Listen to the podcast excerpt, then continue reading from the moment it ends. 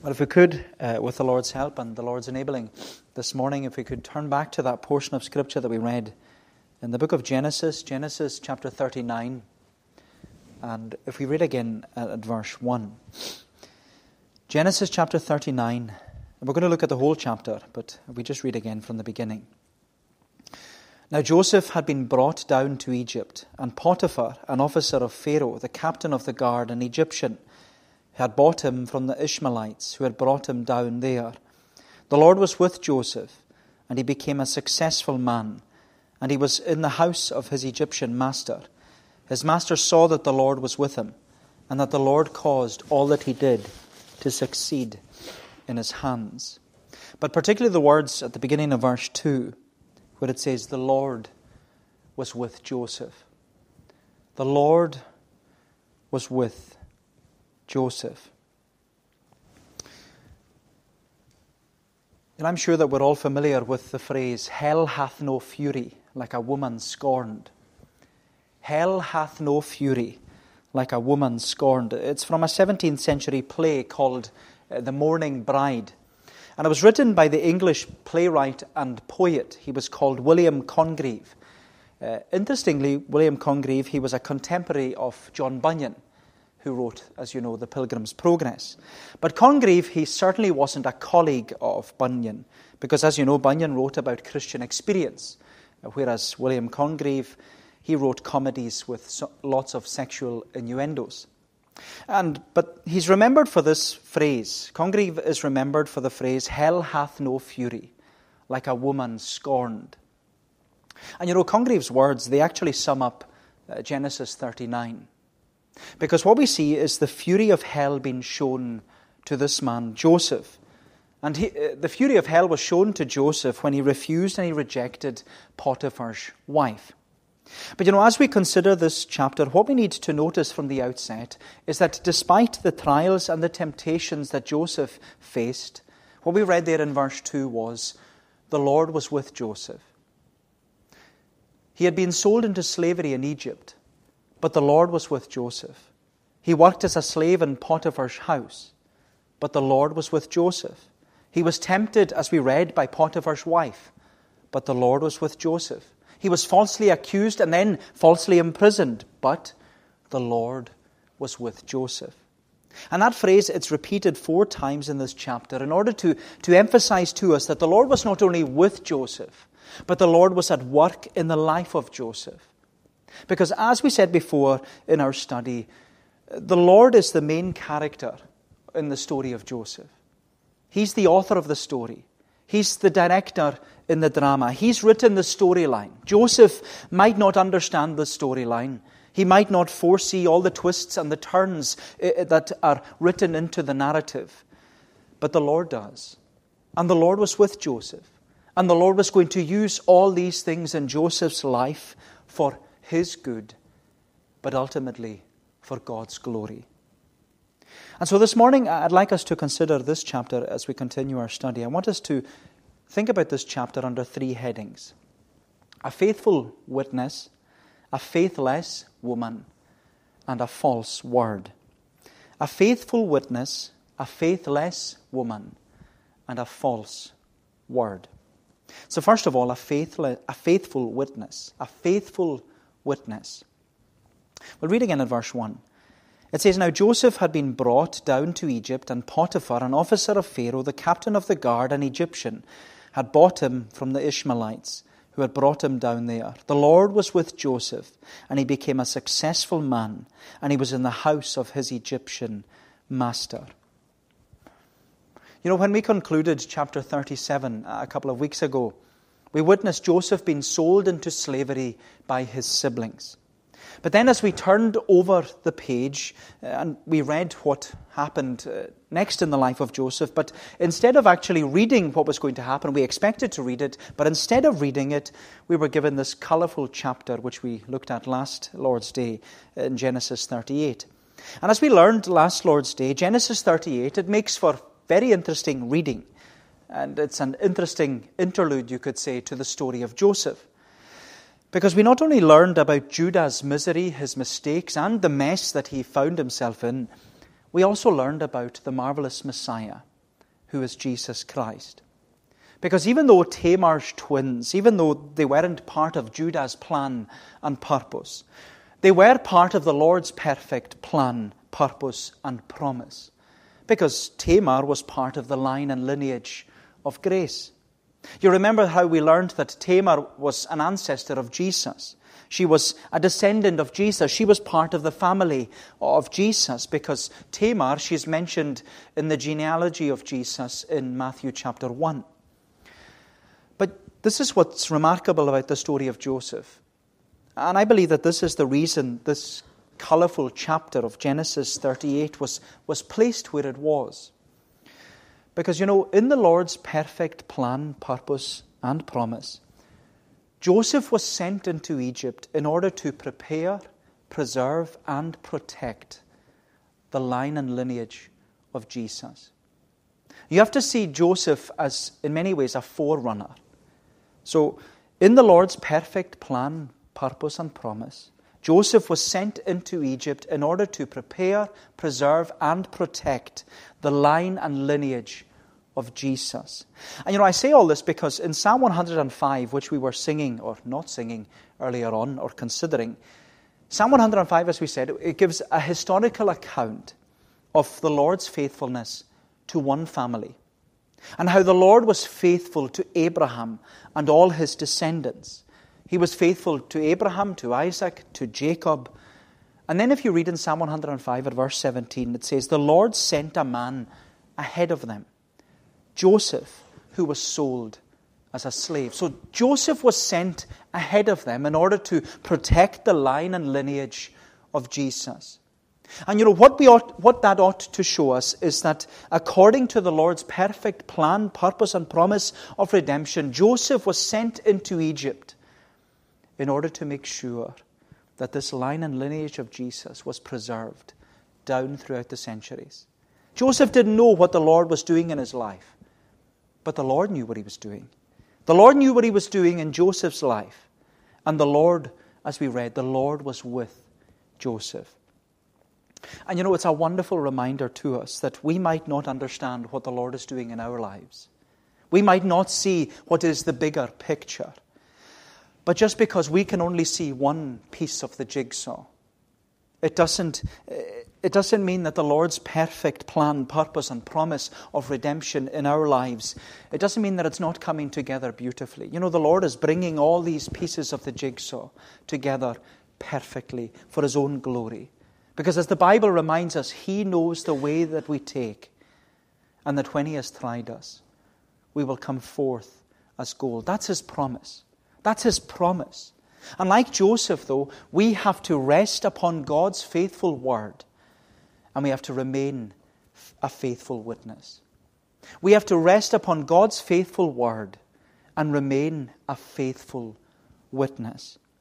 But that wasn't easy for Joseph because to be seized, separated, then sold into Egypt at the age of only 17, you know, it must have been a terrifying experience not knowing what was going to happen.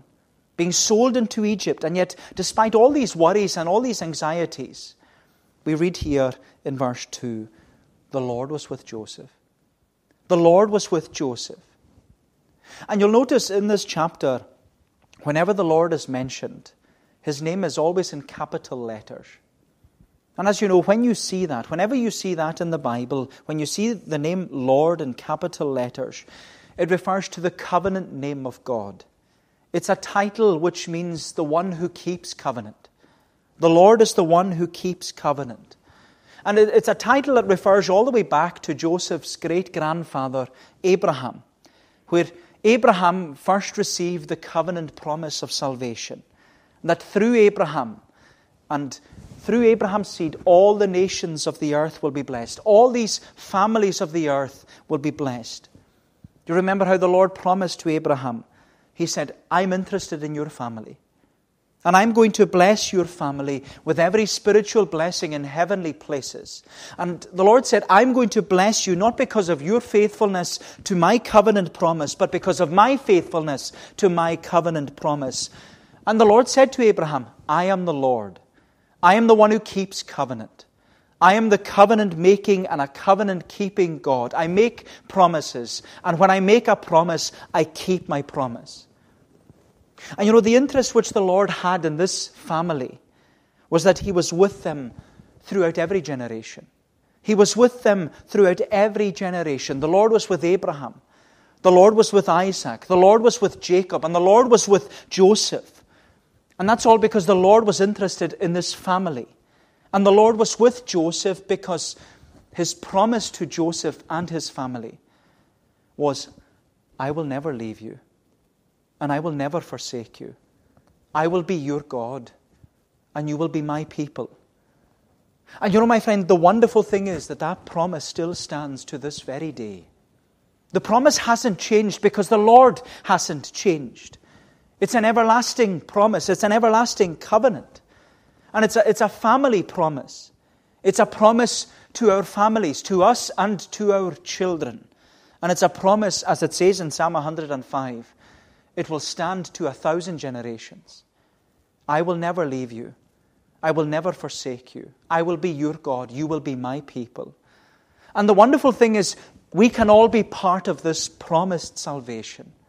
That's what the gospel says to us. We can be part of this promised salvation by faith in the promised Son, Jesus Christ. We can be part of the promised salvation by faith in the promised Son, Jesus. You know, the Lord was with Joseph. And my friend, if you're trusting in this promised salvation through the promised Son, if you're trusting in Jesus Christ this morning, then you have the assurance the Lord is with you. The Lord is with you. And whatever sin you may encounter, whatever sickness you may face, whatever suffering you may endure, whatever sorrow comes into your experience, the Lord is with you.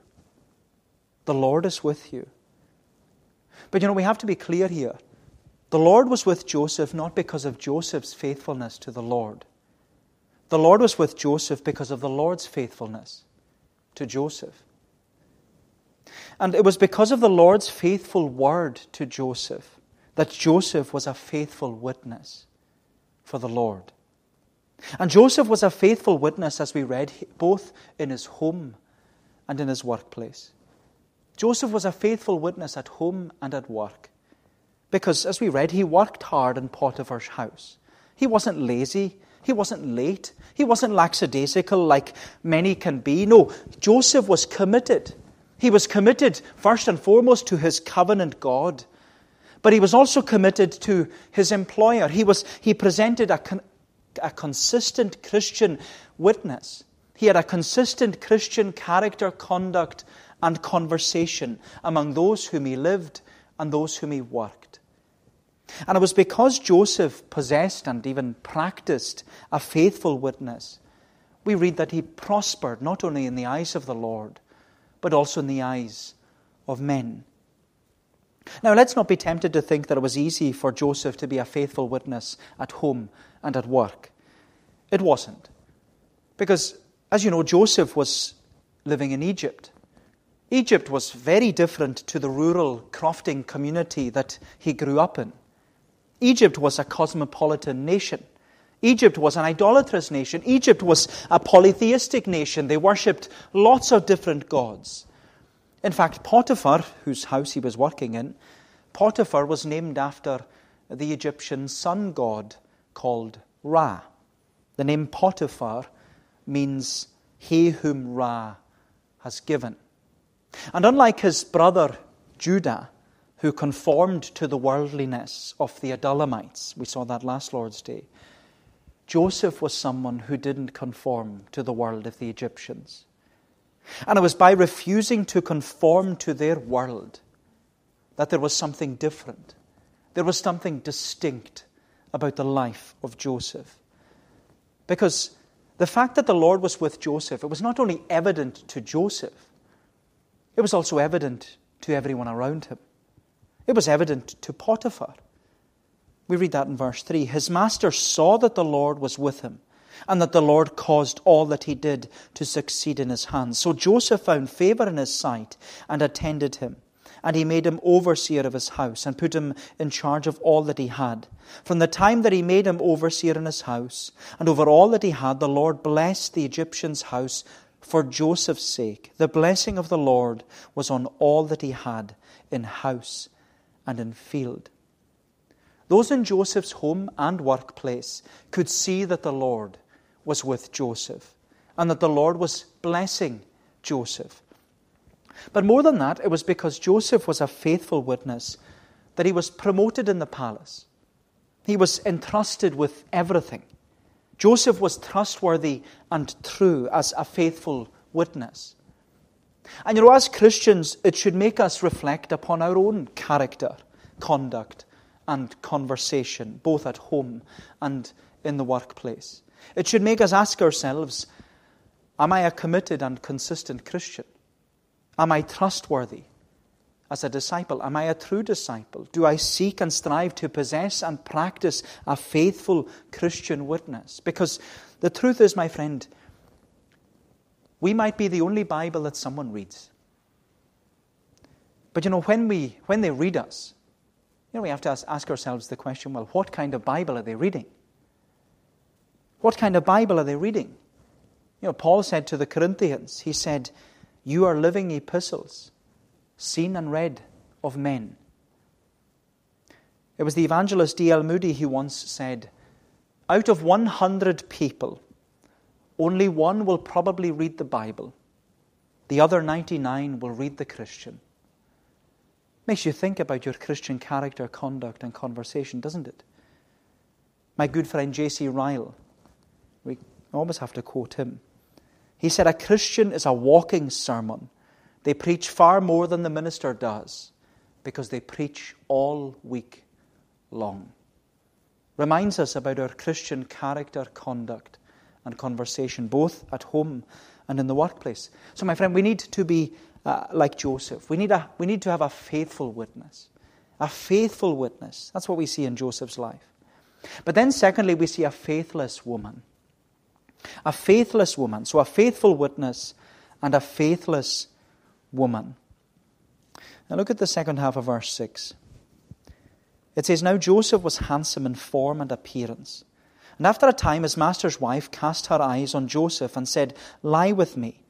But he refused and said to his master's wife, Behold, because of me, my master has no concern about anything in the house, and he has put everything that he has in my charge. He's not greater in this house than I am nor has he kept, eh, kept back anything from me except you, because you are his wife. How then can I do this great wickedness and sin against God?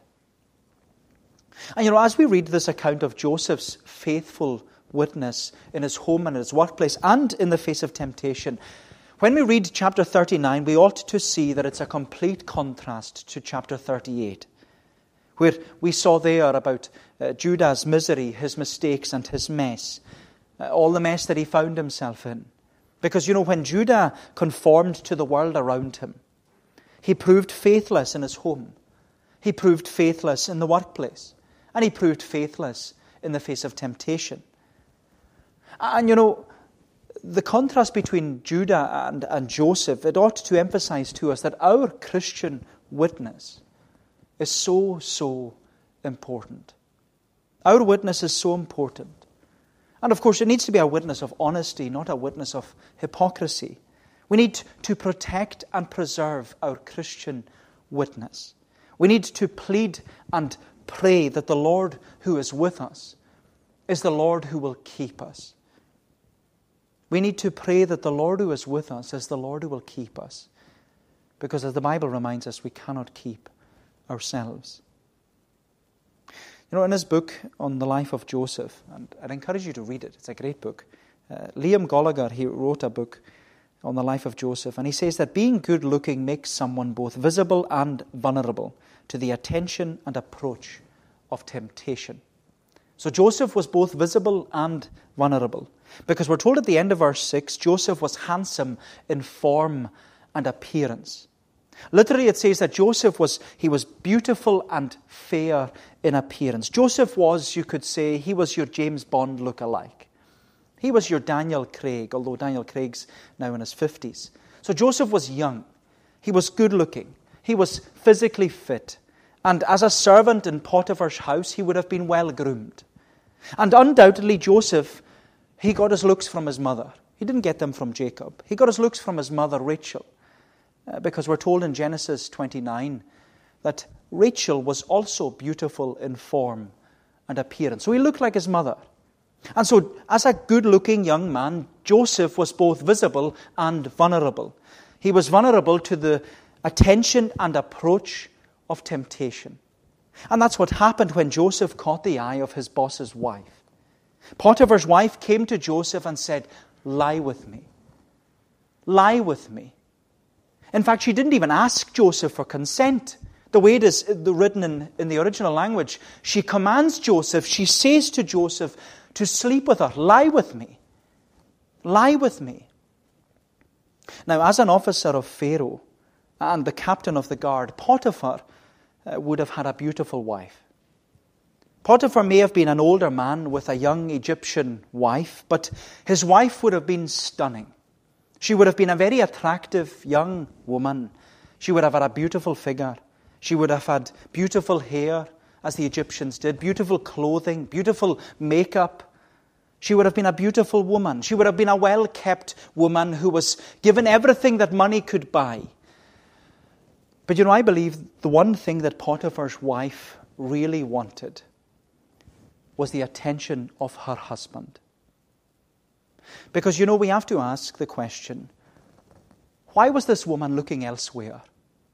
Why was Potiphar's wife ever looking at a, a lowly servant in the house? Why did Joseph catch her eye? And was it not because her husband wasn't there? Potiphar was probably too busy with work, too busy with his commitments serving Pharaoh, too busy at, you could say, committees, Potiphar was working away all the time, serving in armies out in, the, in another country, and his wife was left behind at home all alone. And all she wanted from Potiphar was attention. She was looking for attention. And when she didn't get it from her husband, she went looking elsewhere. Oh, my friend, we need to protect and preserve our marriage promise because sin and Satan only seek to sever it. We need to protect and preserve our marriage promise because sin and Satan only seek to sever it. You know, when Potiphar's wife issued the command, Lie with me, we read that Joseph, he rejected, he refused this, her attractive advances. And he did that by trying to reason with her. He starts reasoning with her. You see him talking to her. He says, Because of me, my master has no concern about anything in this house, nor has he kept back anything from me except yourself, because you are his wife. How then can I do this great wickedness and sin against God? Joseph says that his master has given him everything but one thing. He had given him everything but one thing. And you know, can you not hear the echo from Genesis 3 in the Garden of Eden? Adam and Eve were given everything but one thing. Adam and Eve were given a garden full of yes, but a single tree of no. And as you know, when Satan came as the serpent, he came to question God's word. He came to question their witness as God's people. And Adam and Eve, they fell into temptation. They were faithless. But here Joseph remains faithful. Joseph remains faithful. And what we should be seeing in this is the similarity between the life of Joseph and the life of Jesus. We said that before that we can draw similarities between the life of, of Joseph and the life of Jesus. And that's what we're seeing here that where the first Adam was faithless, Joseph was faithful because he was foreshadowing the faithfulness of the last Adam, Jesus. Because, as you know, my friend, it was our Jesus who encountered and endured temptation of sin, the temptation of Satan. But he rejected it. He refused it. He rebuffed it. He rebuffed all the advancements and the attacks that were made upon him. And he remained faithful, we're told, in all points. He was in all points tempted like as we are, yet without sin. Which, you know, the wonderful thing is, Jesus knows our trials of temptation. Jesus is well aware of the advancements and attacks of sin and Satan. Jesus has encountered them. He endured the enticement of temptation, which is why he taught us to plead in the Lord's Prayer Lead us not into temptation, but deliver us from evil. You know, that should be our daily plea and our daily prayer. That we don't fall into temptation, but that we flee from temptation. We're not to fall into temptation, but flee from it. But you know, my friend, as long as there is sin in our hearts and Satan is in the world, then there will always be temptation. Temptation is not sin. Falling into temptation is when we sin. Temptation can't be avoided, but we can reject it and refuse it and run from it. Of course, that's often easier said than done. You know, that was King David's testimony. That was his testimony after he saw Bathsheba. He saw her in the bathtub. And in that moment, David could have rejected and refused and, and ran from the temptation. But in that moment, we read that one stare at sin, it led to lust, it advanced to adultery, it got lost in lies, and it ended in the, mer- the messy murder of Uriah. And as you know, the Lord disciplined David because of his sin. But the Lord's discipline wasn't to reject David. It was because the Lord loved David. The Lord disciplined David in order to restore David. Because through David's repentance, David experienced reformation, restoration, and renewal. That's why we have Psalm 51, my favorite psalm. A psalm that reminds us and reassures us that there's no sin so dark and so deep and so dirty that the Lord is not able to cleanse and wash and make us as white as snow. But you know, even though David's experience gives us all hope when we fall into temptation, Joseph's experience here is teaching us to flee from temptation. You know, whatever temptation uh, to sin that may be, whether it's its pleasure or power or possessions, until we flee from temptation, it will keep following us and it will keep forcing us to fall. And that's what we read here. Potiphar's wife kept following Joseph. She kept tempting him to fall. And not just once, we read she was there every day asking him. She didn't give up. She kept pursuing, trying to persuade Joseph again and again with those words Lie with me. Lie with me. Lie with me. But Joseph, he wouldn't lie with her. And he wouldn't listen to her. In fact, when the persuasion and pursuit of Potiphar's wife, when it became so strong, Joseph didn't linger for a moment. He fled the scene. He legged it. And you know, Joseph, he's a great example to us of how to treat temptation. We're to flee before we fall. We're to flee before we fall. And you know, as Christians, we have to be so cautious, careful, and Christ like, especially when it comes to people of the opposite sex. We have to be cautious, careful, and Christ like when texting or meeting people or speaking to people. We have to be so cautious, careful, and Christ like when using social media. We have to be cautious, careful, and Christ like in order to protect and preserve our Christian witness. We have to be cautious, careful, and Christ like so that we maintain our Christian character, conduct, and conversation. But you know what we read in this passage is that even doing all these things, it doesn't prevent someone making a false accusation against you. That's what we see lastly a false word. A false word, a, faithless, a faithful witness, a faithless woman, and a false word. A false word. Look at verse 11. We read there, but one day. But one day, there's an emphasis there. One day he went into the house to do his work, and none of the men of the house was there in the house, and she caught him by his garment, saying, Lie with me. But he left his garment in her hand and fled and got out of the house. And as soon as she saw that he had left his garment in her hand and had fled out of the house, she called to the men of her, her household and said to them, See, he has brought among us a Hebrew to laugh at us. He came in to me to lie with me, and I cried out with a loud voice. And as soon as he heard that I lifted up my voice and cried out, he left his garment beside me and fled and got out of the house. Then she laid up his garment by her until his master came home. As you know, accusations and allegations of sexual misconduct, they can often lead to ruin people's lives.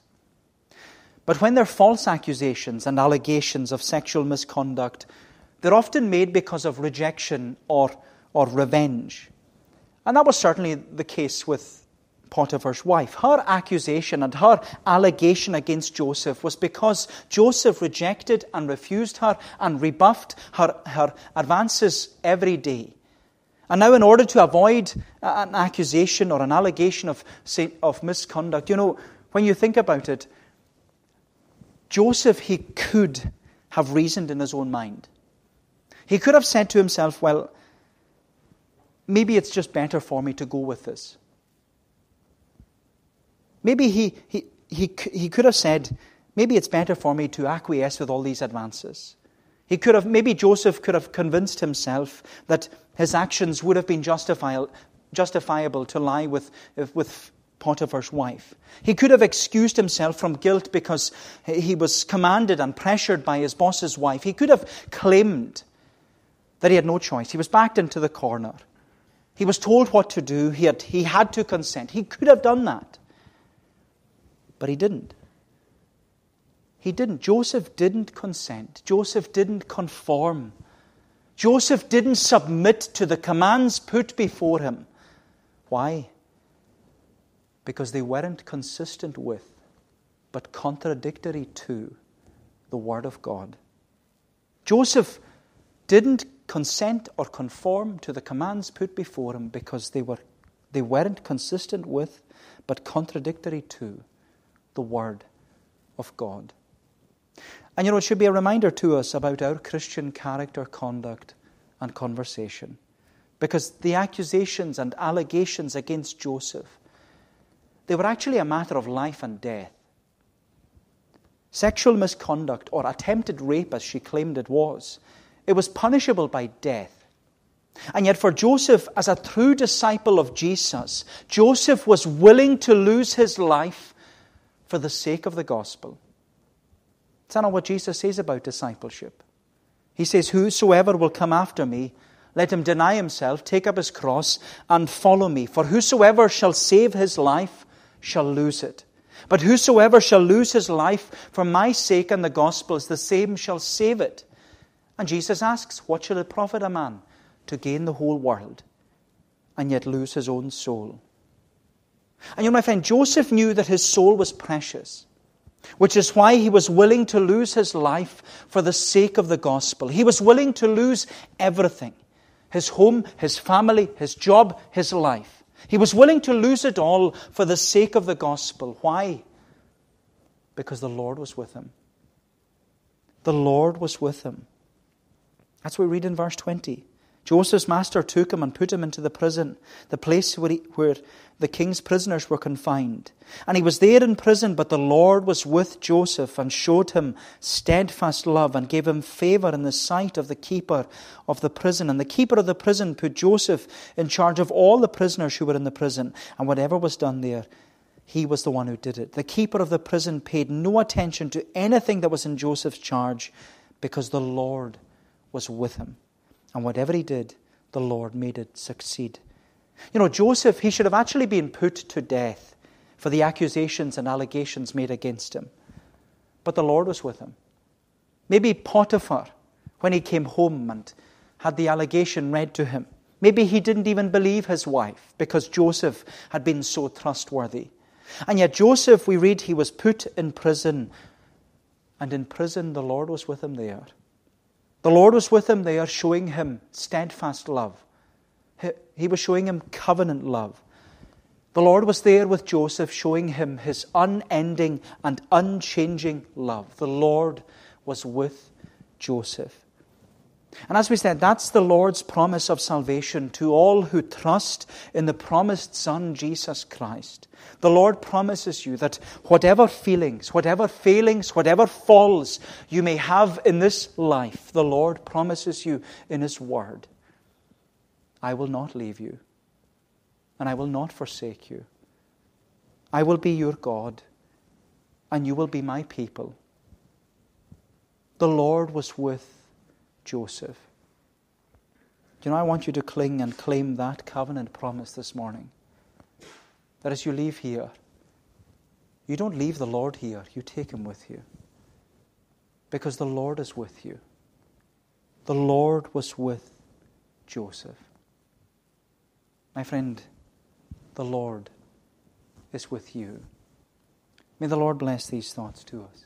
Now let us pray.